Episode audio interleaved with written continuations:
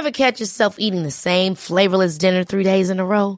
Dreaming of something better? Well, HelloFresh is your guilt-free dream come true, baby. It's me, Keke Palmer. Let's wake up those taste buds with hot, juicy pecan-crusted chicken or garlic butter shrimp scampi. Mm. Hello Fresh. Stop dreaming of all the delicious possibilities and dig in at HelloFresh.com. Let's get this dinner party started.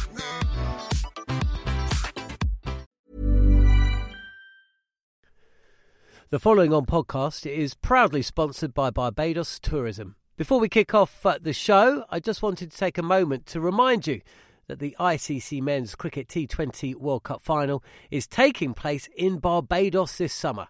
This, by default, gives all of my fellow cricket fanatics the perfect excuse to go and book a holiday to Barbados in June and experience firsthand the euphoric atmosphere at the Kensington Oval, the cricket mecca of the Caribbean.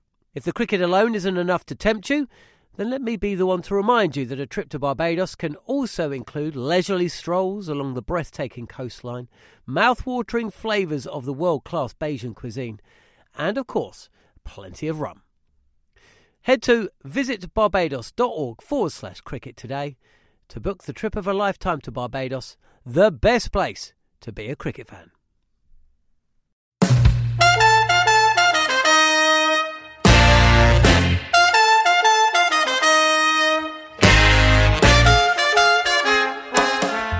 Hello and welcome to the following on podcast from Talksport. I'm John Norman alongside Jarrod Kimber looking back at a record breaking day. When isn't it a record breaking day these days?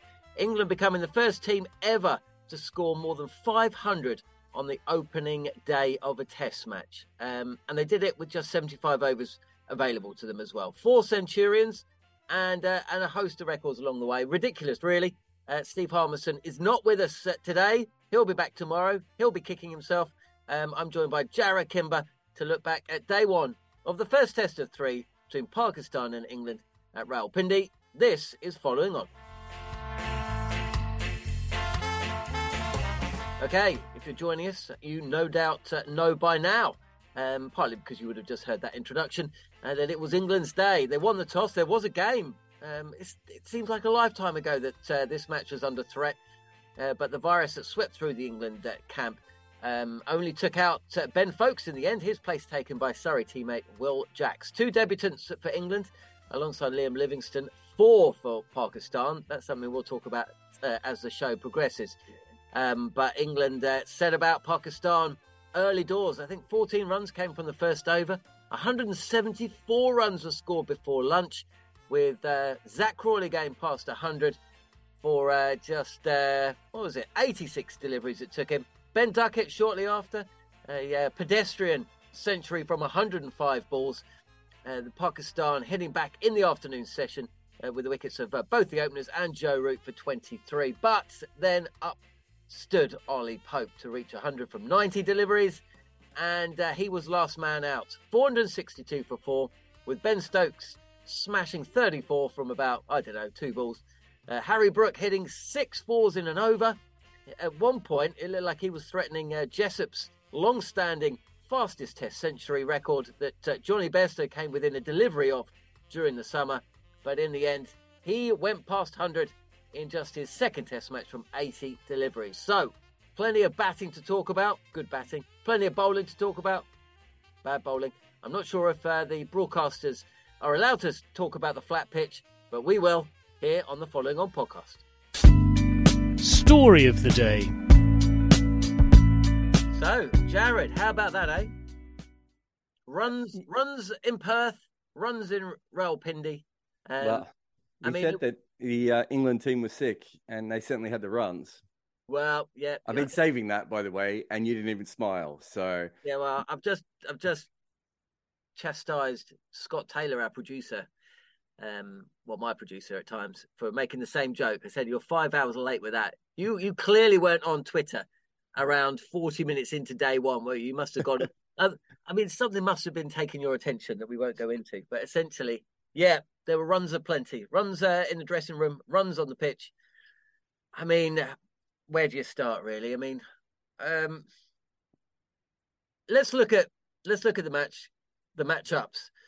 First off, well, it was just a. I mean, we saw this again in the series earlier this year, didn't we? When Australia were visiting, they didn't score 500 runs in a day though. That five-day Test match. Do you do you foresee at the end of these five days we're going to be looking back in kind of the same way we did when Ben Stokes and Jonny Bairstow smashed the ball around in South Africa in 2016. We said, "Oh, this is incredible!" while it was going on, and then at the end of the Test match, we're like, "Oh, it was a flat pitch. It was always going to be a draw." Or eh, are England going to put so many runs on the board, a thousand runs by the end of tomorrow, um, that they'll just uh, they'll just be able to keep the pressure on for three days and they'll bowl Pakistan out twice?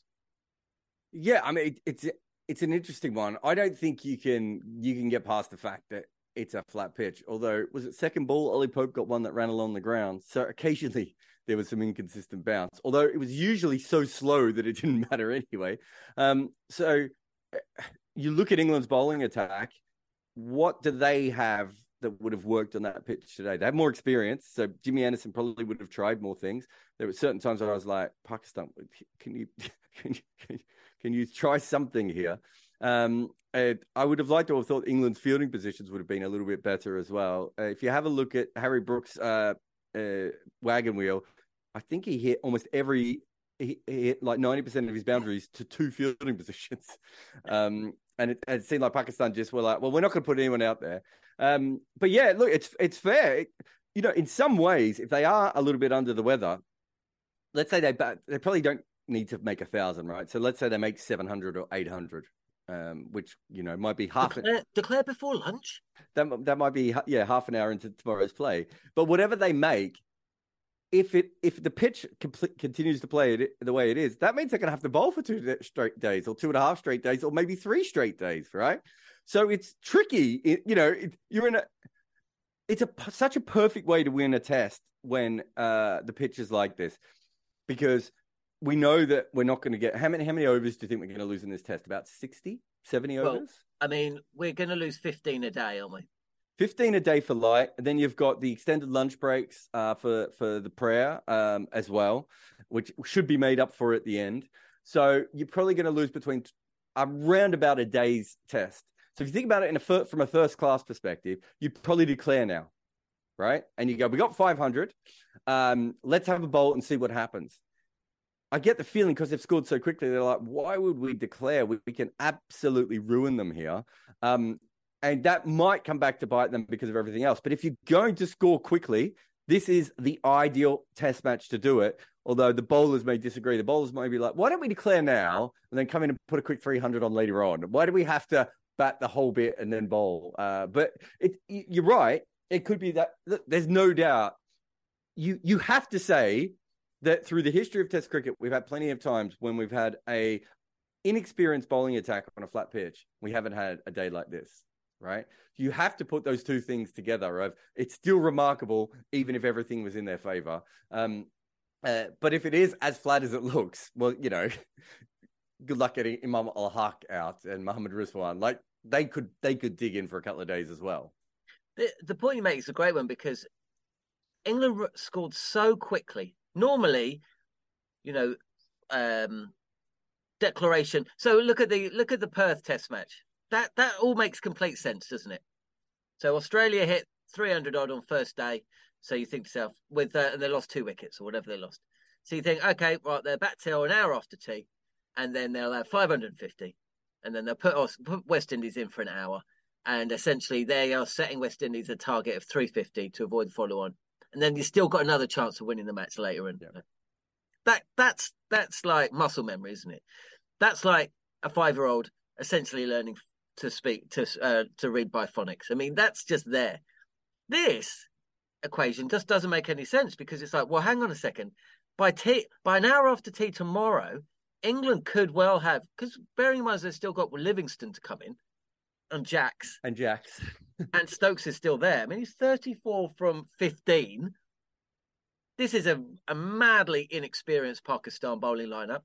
I put a question out on Twitter about it, and uh, according to Twitter, it's the most inexperienced bowling attack in terms of tests that Pakistan have fielded since 1952.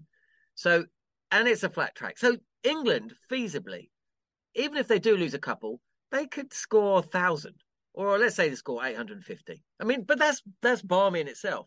But then you have to factor in the the fact that we've got the second test three days after this one, and if they are to set Pakistan a first innings total of 800, say, they're setting themselves up to have to bowl for three days or two two and a half days, and that doesn't give them much rest time between now and the second test. So it's like, whoa, what what exactly is going on here? So um, yeah, tomorrow's going to be absolutely fascinating. Quick question. Just one thing I wanted to say, just before you go ahead. You said that was Pakistan's most inexperienced Test bowling lineup since 1952. Yeah. My first thought was, wasn't that their first Test? Exactly. so exactly. I mean, they were of, of So all the ever. teams ever. They actually could have started with non non debutants because they could have picked some Indian players and and probably some of their bowlers should have bowled for India, but at the end they weren't playing for them. Uh, but yeah, it's Well, look at- remarkable to come into remarkable, a test match That's like that. and that's how I phrase the question on Twitter because, of course, in that first ser- couple of series, they're going to have less experienced bowlers. But Naseem Shah has played 14 tests. Muhammad Ali was on debut. Haris Rauf was on debut. Uh, Agha Salman, I think, has played one test before today. Saud Shakeel was on debut. Zahid Mahmood, I think, might be on debut. I can't remember. I mean, it's it is absolutely ridiculous. So, um, so yeah. Anyway, let's talk about the pitch though, because Mhm. we always talk about pitches as though they're roads. That's the word. Oh, it's a road out there. Now, I was driving on the M25 recently. That pitch is flatter than a road. We need to start changing the lexicon when it comes to roads because what road is as flat as that one? Because if it exists, I'd like to drive on it. Yeah, it's um, it's really interesting. I did a piece, must have been during the Australian series. The Pakistani fans got really upset, but I, I said that Pakistan left cricket in what two, uh, uh, as a home test venue in two thousand and eight, nine. When was it? Two thousand eight. 2009. Um, so they leave Test cricket then. At that stage, you're in the middle of the biggest um, run scoring period in probably the history of Test cricket, right? Just absolutely phenomenal amount of runs being made. They come back now, and they come back in the middle of one of the biggest droughts in Test cr- cricket history, where no one can make any runs. And it's like they brought the pitches from that previous era with them. Now they've always been good batting pitches, but you look at the first class um, numbers on Rawalpindi, and teams aren't scoring much more than 300. They're mostly averaging around 200 on that wicket. And there was a picture that you probably would have seen on Twitter of a of a green pitch, right? So at a certain point, you do have to say, well, wait a minute, um, uh, they're making these pitches on purpose, and they are telling the TV commentators not to say it's a flat pitch. That's not a that's not a rumor. That is certainly something that has been um, told them before. That was a remarkably flat pitch. I, I thought, from a tactical point of view, if that was Australia in 2002, say, right, and they're playing in Pakistan, I think they might have raced away to maybe not 180 off the or 179, whatever it was in the first session, but maybe they get to 140, 150 in that first session. They would have pulled back. We know that England is set up, especially in this batting lineup with Livingstone and Jack, so down the order. Uh, we know that they're set up to not not be able to do that. Um, but but even so, we've seen these sorts of things in Pakistan at times, and, and we saw Babar Azam and um, Muhammad Rizwan put on that incredible partnership against Australia um, in in the in the Test match there. You know, when was that? Earlier this year, last year, whenever it was. Um, so we've seen some big, ridiculous batting performances over there. It, that's all well and good. This pitch just looked from ball one like it.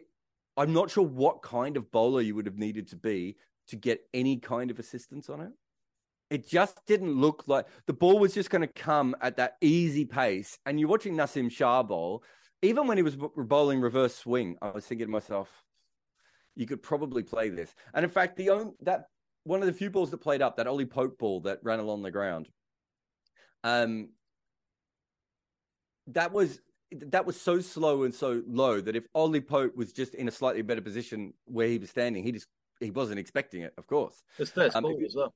Second, yeah, first or second ball, wasn't it? Yeah. Um, if he was in a slightly better position, he probably still could have played that. So even the balls that were running along the ground, you could have handled. Like when the ball spun, you could adjust for it. It wasn't going to seem You weren't going to get um, low bounce that was dangerous. You weren't going to get high bounce, and it just felt like one of those really, really flat pitches where you come in, you steam in, and all the energy comes out of the ball the minute you play a shot.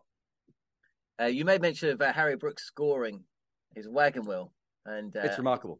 It is 35 runs, kind of between deep point and extra cover, uh, widest uh, long off, and 39 runs deep mid wicket.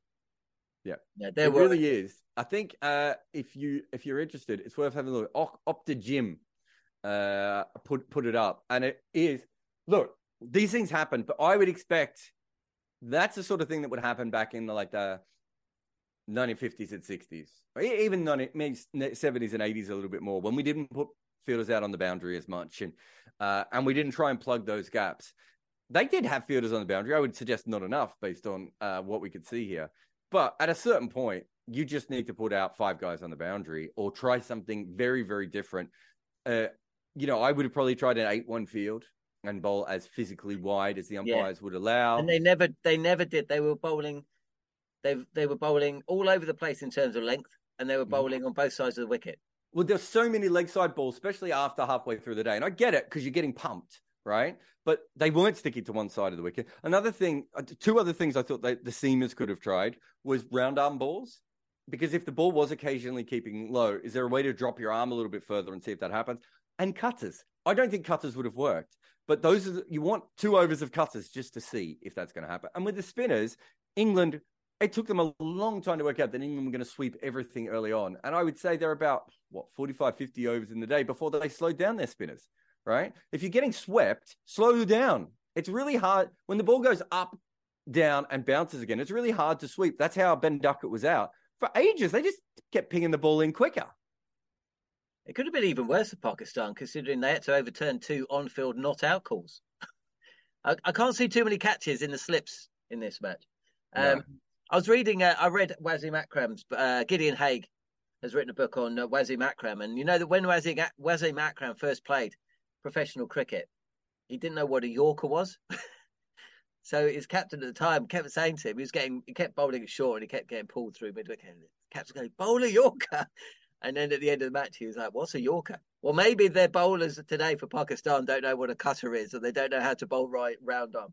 Hey, look, I mean, Harry, Harry Brook's most productive shot was the pull shot in his innings. 29 runs from his 101. It's quite. I've just seen it. Ben Stokes. Do you know what his most productive shot was? Or slog. Yeah, the slog shot. yeah. No, the thing with Harry Brook is that a lot of those pull shots are off spinners as well. Uh, yeah. So was it, you know, I mean, there were some bad balls. I mean, that was the part timer, to be fair, who, who got smashed there. So Haris Rauf does have a cutter. Naseem Shah has probably never needed a cutter before, if we're being completely honest. But yeah, it was, oh, it was ugly ugly uh, for Pakistan. From, from England's perspective, if you didn't see it, if you've ever played cricket, like a cricket game on the easy level, when you've actually got pretty good at the game, that was what it was like. There was just a point where it felt like the ball was going for four and fours didn't count for fours anymore. Where it was like, oh, wasn't even a six. Um, you know, you only it, usually get that in in T Twenty cricket, don't you? Yeah, You don't very you very rarely get that in in Test cricket. But how, how did you feel during the four fours? Uh, sorry, six fours and an over. Over. Should we talk about that in moment of the day? Okay, but it just yeah, it just wasn't that big a moment. moment of the day. Okay, so what was moment of the day? Because usually it's when a bloke reaches hundred, you know, big wicket, sliding doors moment. I mean, it could have been Zak Crawley giving out on ninety. In fact, that probably was my moment of the day. Zak Crawley giving out LBW on 99. DRS suddenly was back. the start of the match, there was a huge shout for LB. Did you ever see that? Actually, Zak Crawley was given not out LBW. I think it was probably bouncing over, but because there was no DRS, they never they couldn't review it. Yeah. But then come they come out after lunch. He's given out. Pakistan are like, what? When did DRS come back? They probably didn't even realise it was back. Anyway, he managed to overturn it. Can't be too many days in Test cricket where two batters are out on 99 because Brad Hodge, Brad Hodge, there's a that's that's it wasn't Brad Hodge. That would be a crazy day. Um, who was who was it? It was Travis, Travis Head. Head. Travis Head. That's the first time ever Brad Hodge and Travis Head have been. Did they both play for South Australia? They both played for the Strikers, I think, when Brad Hodge was about fifty. Yeah, well there you go. Maybe that's what it is. Either way, um, yeah. So that was probably moment of the day. Zak Crawley overturning a ninety-nine and then reaching hundred. And do you know what? It would it would almost have encapsulated Zak Crawley you know, I, I, was making my way in today, and it's like, well, how do you make any assessment on Zak Crawley? You know, mm. even when you look, you know, when you look at really, really good batters and they break down their statistics by country, And you know, even the very best always have one country where they kind of average around 33. You know, plus four. And um, Ponting was probably I don't know where it was, maybe India in India. Zak Crawley's is the complete reverse of that. He averages nothing against every single opponent, but then up rocks Pakistan and he averages 200. It's quite weird. They put they did this weird graphic on the on the screen where they didn't want to embarrass Pakistan, and so instead of putting his average in on the bar chart, they put the amount of runs he'd scored against Pakistan. But even then, it was 100 more than anywhere else, right? And if they put the average, it would have looked more, far more ridiculous. I think at one stage he was averaging, what, 240 against them. And the next best average was like 38 or something, right? It was ridiculous. Um, I think CricViz put a stat up today saying that he averages 76 on good wickets and 24 on on hard wickets or whatever or whatever that may be. That's a that's a really really interesting um, split because it, it's not that he's basically cashed in almost every time he's played on a good wicket but the minute there's anything in the surface, he's almost unplayable, which as an English opener, I find that's going to be a really tough thing for him to ever make consistent runs. Um, and if you're thinking, well, that's a normal thing. So Babar Azam, for instance, averages 56 on flat wickets and 46 on, on, on, on trickier wickets, you know, so whatever it is, Zak Crawley doesn't have that about his game. I, this is the funny thing I was thinking when Zak Crawley came through and everyone was talking him up the first time, I reckon that was about 2018, 2019. Would you say that's about fair? It was November 2019. That's yeah, when so, that's when he made his debut against New Zealand away. But when when did he make the runs against in at Beckenham? So, 2018, uh, I reckon. Yeah. My, oh, yeah, yeah, yeah. My, well, wasn't it? Who was it against? Can't um, can't remember. Um, but he he made all those runs, and that was that was kind of the time that uh, that the hype sort of started for him. If you think about Zak Crawley then and the kind of player he is, what we thought about Test cricket at that stage was that the pitches were better than uh, in um, first class cricket, and that there were plenty of runs around in the world, and that there was a lot of flat decks. Almost from the time that Zak Crawley has come in, everything is the opposite. And realistically, what you want now is you probably want Dean Elgar more than you want Zak Crawley, right? Whereas in, in that period from 2000 to 2017, you probably wanted Zak Crawley. So he's missed the period where there were just flat pitches everywhere and you could come in on that big front foot and get on top of the ball.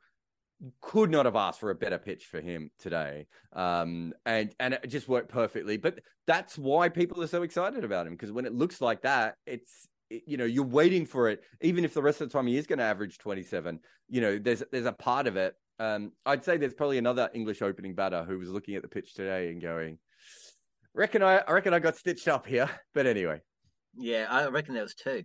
Alex Lees back home, and Keaton Jennings would be thinking, "Well, that's me not playing for the entire series." Um, let's kick. Um, let's kick the uh, six fours to Lol of the day. got, got, got a quick question for you. Who was England's best batter today? I don't know. I don't know don't know. I thought that moment of the day could have actually been Ben Duckett's reverse sweep in the first over of spin, and then that ridiculous shot that he played to the uh, essentially past first slip to it, both in the same over. Was it Harry Brooks' first boundary, like second ball coming down the wicket to the spinner as well? Yeah. Over yeah. mid off or something. So yeah, there was a few of that. I, I thought Pope was the only one that I didn't feel was. I was a bit surprised when he went out if, I, if I'm being honest. I, I just felt like he could bat forever. Um, uh, uh, look, I, I don't know what his numbers are um, on good pitch versus bad pitch from CricViz and those sorts of stats, but you know, he, he one thing I would say with Pope is I think he's fine against test ball, uh, uh, test fast bowling, but he's in an era where test fast bowling is really good, and so he's not going to cash in the way that maybe he might have been able to before that but that he really, really struggles against spin, even in first class level of just being able to rotate the strike. I thought he batted really well today. He kept the pressure on the Pakistani um, spinners the whole time. Not that that was hard. Uh, you know, he could have blocked out his end and they would have been under pressure. But um, yeah, I just felt, I felt like he was the best one. But yeah, it was. It was there's so many. There's so many stupid things that happened today. Um, it's uh, it's it's uh, a ridiculous day to analyze. Who was Pakistan's worst bowler? unfair to give it to one of the part timers, wouldn't it? But they were a bit, a bit, a bit, bit, bit rough. Who, I mean, who's their best bowler? Naseem Shah. Naseem Shah, I'd say. He's the only Yeah. one who looked like a bowler. He was the only one that looked like a test bowler. So you could almost give it as a five way tie for everyone else. I mean, Haris Rauf, I think, really disappointed. I mean, Naseem Shah is a test bowler. Do you know what I mean? He's the only one that has has bowled consistently in test match cricket before. Um, Muhammad Ali was kind of everywhere, wasn't he, at times? Uh, the risk, the, yeah. It's not. It was not. It's not. It's not a good question. It's not a fair question. Um, Shall we get Yeah. on? Uh, shall we get on to Lol of the day? I mean, if we have to. If you thought the only way to get a more defined jawline with natural looking results was through surgery, think again. Juvederm Volux XC is a non surgical injectable gel filler that improves moderate to severe loss of jawline definition and can help you achieve natural looking results with little downtime. Even better, this improved definition lasts up to one year with optimal treatment. No maintenance required. Improve jawline definition for a smooth, sculpted look with Juvederm Volux XC. For important safety information and to find a licensed specialist, visit juvederm.com. That's J U V E D E R M.com. Not for people with severe allergic reactions, allergies to lidocaine, or the proteins used in Juvederm. Common side effects include injection site redness, swelling, pain, tenderness, firmness, lumps, bumps, bruising, discoloration, or itching. There's a risk of unintentional injection into a blood vessel, which can cause vision abnormalities, blindness, stroke, temporary scabs, or scarring. Talk to a licensed specialist to find out if it's right for you. Hey there, it's Michele Norris. I'm host of a podcast called Your Mama's Kitchen. When I travel, I'm usually looking for a way to find a taste of home when I'm not at home. And one of the things I love to do when I am at home is entertain. And Airbnb allows me to do that. When I was in California recently, I rented a house that had a great kitchen. And when we were sitting around the table, we we're all thinking, we're in someone else's house. Someone could be in all of our homes as well. If you have a home, but you're not always at home, you have an Airbnb. Your home might be worth more than you think. Find out how much at airbnb.com/slash host. The following on podcast is proudly sponsored by Barbados Tourism. If your passion for travel is on par with your passion for cricket, then I have some excellent news. The ICC Men's Cricket T20 World Cup final is being hosted in Barbados this June, which makes it the perfect destination for your summer holidays this year. To make the most of your trip, you can also experience eight matches from the series in Barbados, including England against Scotland and England against Australia. In under a month's time, you could be spending your days exploring the vibrant streets of Bridgetown, drinking rum in the sunshine, and experiencing exotic Bajan delicacies in the culinary capital of the Caribbean. There truly is something for everyone. There's no need to wait a second longer. Head to visitbarbados.org forward slash cricket today to book the trip of a lifetime to Barbados. Truly the best place to be a cricket fan. Lol of the day. There were plenty of lols when there when uh, Harry Brook smashed six fours from an over. It made me realise I've never even thought about someone hitting six fours in an over. We only ever think of six sixes, six fours. But a quick info saying Jais, um, uh, it's, it's Jai Sarir. It's I've been up for a long time. Jai Sarir hit Matthew Hoggard for six fours in an over. I can't remember that. I, so David Hookes did it against uh, Tony Greig, but I reckon that was an eight ball over. Uh, so he hit six fours in an over. Um, uh, there was an Indian player did it against Bob Willis, but I think there was a no ball in that over. Uh, so yeah, it's happened before. Um, yeah, it's a it's a weird one.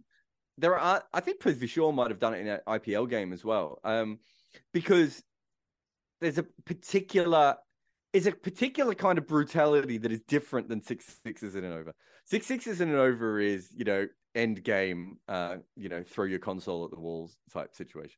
Six fours in an over, there's more, there's like a surgery to it, right? Um, but there's also a lot of power. Uh, yeah, I mean, to be fair, uh, that the, I forget his name, the part timer who bowled that over. Uh, it Uh, was uh, Saul- Saud Shakeel. Sa- Sawad Shakeel, yeah. His first over went for six, and they took him off. And I remember thinking to myself, they must know something about him that I don't know because he's gone for six and he's a part timer. He's look, he's overlooked innocuous the first one, but I was thinking to myself, ah, oh, you might as well bring him back on keep him on for two or three until he gets hit. Was my thinking. Anyway, the first ball he bowled in that second over, and it must have been eight or nine overs later, was a half tracker. And I was thinking, oh yeah, they do know more than I do about his bowling. they were right to take him off. And clearly someone like Azhar Ali said, can't get any worse. You're wrong. It actually did get worse. Jos Buttler was working for Sky and it went to him at lunch and you just thought, what are you thinking? I mean, you must be.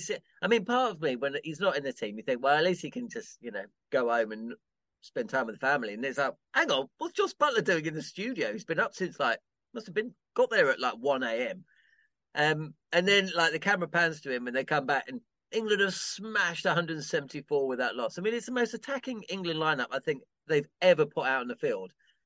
Liam Livingstone's batting at 8 mm-hmm. on debut. Will Jackson's just come in.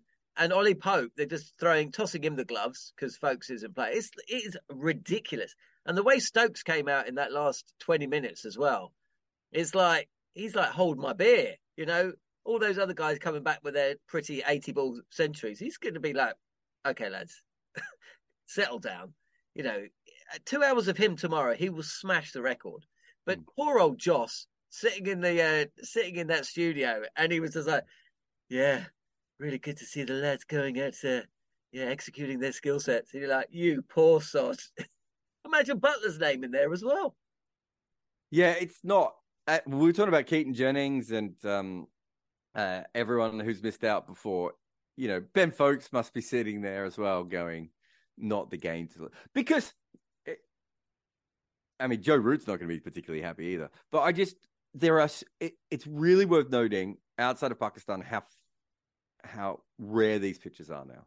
And I don't just mean I don't just mean this one, which is as you said, you need a new name beyond road, but to get a pitch this flat this early in a game uh, is so rare.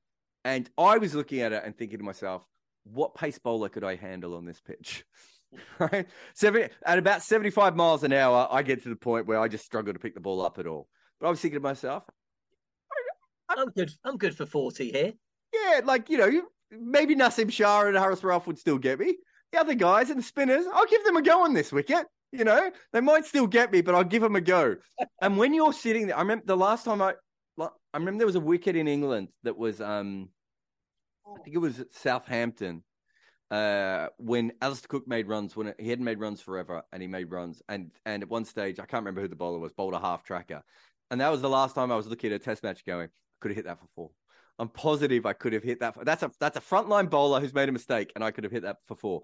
Um, there was a couple of times today where I was like, yeah, I reckon I could sweep these guys. I, re- I reckon I could do that. That is how ridiculous uh, it was as, as a venue, and it's a real shame for Pakistan because this is this they're having these big test series. They had Australia out. Everyone made fun of the pitches there. Australia ends up winning this. Again, they've put they've if this was a green top, right? I'm not saying that I'm not saying that England wouldn't have done well, but if this is a green top, you definitely bring Naseem Shah and Haris Rauf into this game in a way that we didn't even see today. And we saw the ball. We'd say reverse swing, but it, it, it had a gentle tail at times. Was the best that they got on the pitch all day. It's just it's it, it's stupid, and they keep doing it in Pakistan. And we know this is not what the wicket is like in first class cricket. So they are making these decisions, and uh, I don't think when I looked at the World Test Championship um, schedules, I had Pakistan as the highest ranked side. And part of the reason I had them as the highest ranked side is because Australia and England were going to have to go there, and they had a chance of, you know, giving themselves pitches that suited themselves. They've gone completely the other way. And as it currently stands, it's one day into this series, but as it currently stands, they're not going to win this test match right? They didn't win. So that means of the six test matches against Australia and England, chances are they're not going to win the first four. What a waste of their time. And also just, just help your bowlers. I'm not saying even make it a friendly pitch. Just don't make this. Babar Azam before that, I don't. You would have seen the press conference said, "Oh, this would be a better pitch than the one against Australia." It's actually worse. What is going to happen tomorrow? Okay, then, Jarrod, what is going to happen on day two? How many are England going to make? I mean, they're going to make 800, aren't they? You, you would think. I mean, they could get bowled out before before 800, couldn't they? They could do. Yeah. They could do. Yeah. I, I would assume if you could make 800 by what an hour after tea, after lunch. I was going to say after tea, an hour after lunch. I don't think you want to be batting much further than an hour after lunch. Is that fair? I think the fact that they won't want their bowlers to essentially have to bowl the last three days of this test match, I think that they will be thinking, you know what? It would be better to at least give a little carrot to Pakistan, even if we have to thrash around for 15 overs, 20 overs in second innings, which I know sounds ridiculous when we talk about them scoring 700, 800, but I just don't think they I don't think it's their mindset to just bat time because they they don't just do things because So when, how when did they? Cricket's played. If that's the case, when did they declare then? I think I think you're right. I think they're gonna if they're still going, and bearing in mind they've got Stokes, Livingstone, Jacks, and it's mm. not as though Brook is isn't capable of smashing bo- bowlers. I reckon they could they could they could hit another 150 before lunch. So that's 650. Then they smash it for an hour. They could they could hit another 100 125. I reckon I reckon they could Uh, I reckon. I reckon an hour after lunch, whatever score they've got, they'll they'll declare, and I think I- I- it'll probably be about seven hundred and eighty. Yeah, so I think there are a chance of going for 700 before lunch, right? In order to just give themselves as much time as possible if they do need to bat again to give their bowlers a rest at one stage, right? If that's the case, there are a chance of being bowled out as well, um, just because they're going to have to start again and you know all those sorts of things. But um, uh, but yeah, I I, do think, I suppose and if it was ball- me, Second Yeah. new balls due five overs. I suppose that might that may that might affect things as well. They might score quicker uh, with the second new ball. I mean, it- I thought it was easier to score with the new ball than it was uh, further on. It's just by then Pakistan had lost the plot. I, I didn't think they bowled particularly bad in the morning. it was more with the older ball that they seem to have less idea. But um, yeah, I think if it's me, I just tell those four guys, the four batters, you just swing as hard as you can for as long as you can. If we get to 700 quickly, we can. Um, once they're, all those four guys are out, there's no point to tail batting. I don't, No, I don't think. No So- point. Jack Leach and Jimmy Anderson and Ollie Robinson no, batting. no. So it- it'd be different if you know Stokes is on seventy or something, or you know Harry Brook's on one hundred and ninety. Uh, you might do that, but but I would think that the the plan should be. Uh, if if it was me and I'm an analyst in that changing room now, I was like, I'd be like saying, "There's no downside here. The worst thing that can happen is we're bowled out for 550. Why don't we just go for 700 by lunch, which will give us our, uh, that should give them a session and a half to bowl, right? If they can scoreboard pressure four or five wickets in that session and a half, that means the bowlers will feel a little bit fresher going into the back to back bowling day, right? Um, the only thing I would caveat that with is if I'm Jimmy Anderson, I'd be saying, why don't we bowl to an hour after lunch? I'm sorry, bat to an hour after lunch so that we can give it a two hour full on session. And then on day three, um, we know we're going to have to bowl all day one way or another. And then we can make a decision on the morning of day four, hopefully, if we're, you know, if we bowled them out by then.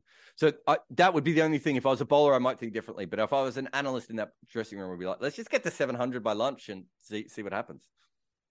Let's just get Have fun with it. 700 by lunch and see what happens on the second day test series. Uh, Jarrod, thanks a lot, matey. Um, Harmy will be back tomorrow, uh, but uh, me and you will be chatting. Did you see the tactics tuk tuk, by the way? On uh, Yeah, what was that? I, I, I have no I- idea. It brought, it brought back memories.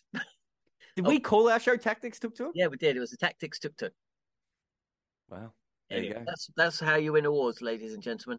Uh, we'll be back here on the following on podcast, following day two of the first test between Pakistan and England. Join us then.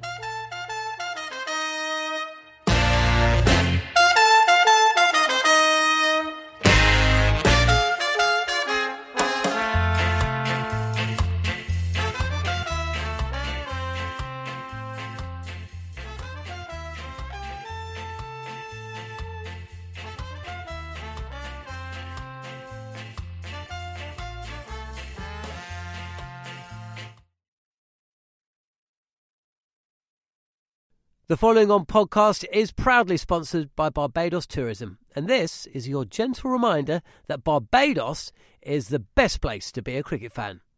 With eight matches from the ICC Men's T20 Cricket World Cup Series taking place in Barbados this summer, including the final, you can experience the summer of a lifetime by booking today.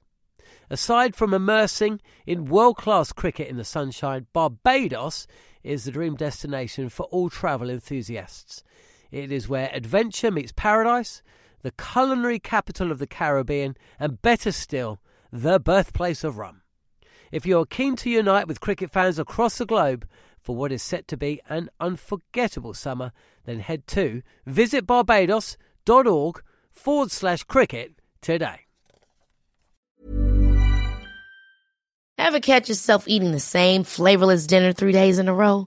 Dreaming of something better? Well, HelloFresh is your guilt free dream come true, baby. It's me, Keke Palmer. Let's wake up those taste buds with hot, juicy pecan crusted chicken or garlic butter shrimp scampi. Mm. Hello Fresh. Stop dreaming of all the delicious possibilities and dig in at HelloFresh.com. Let's get this dinner party started.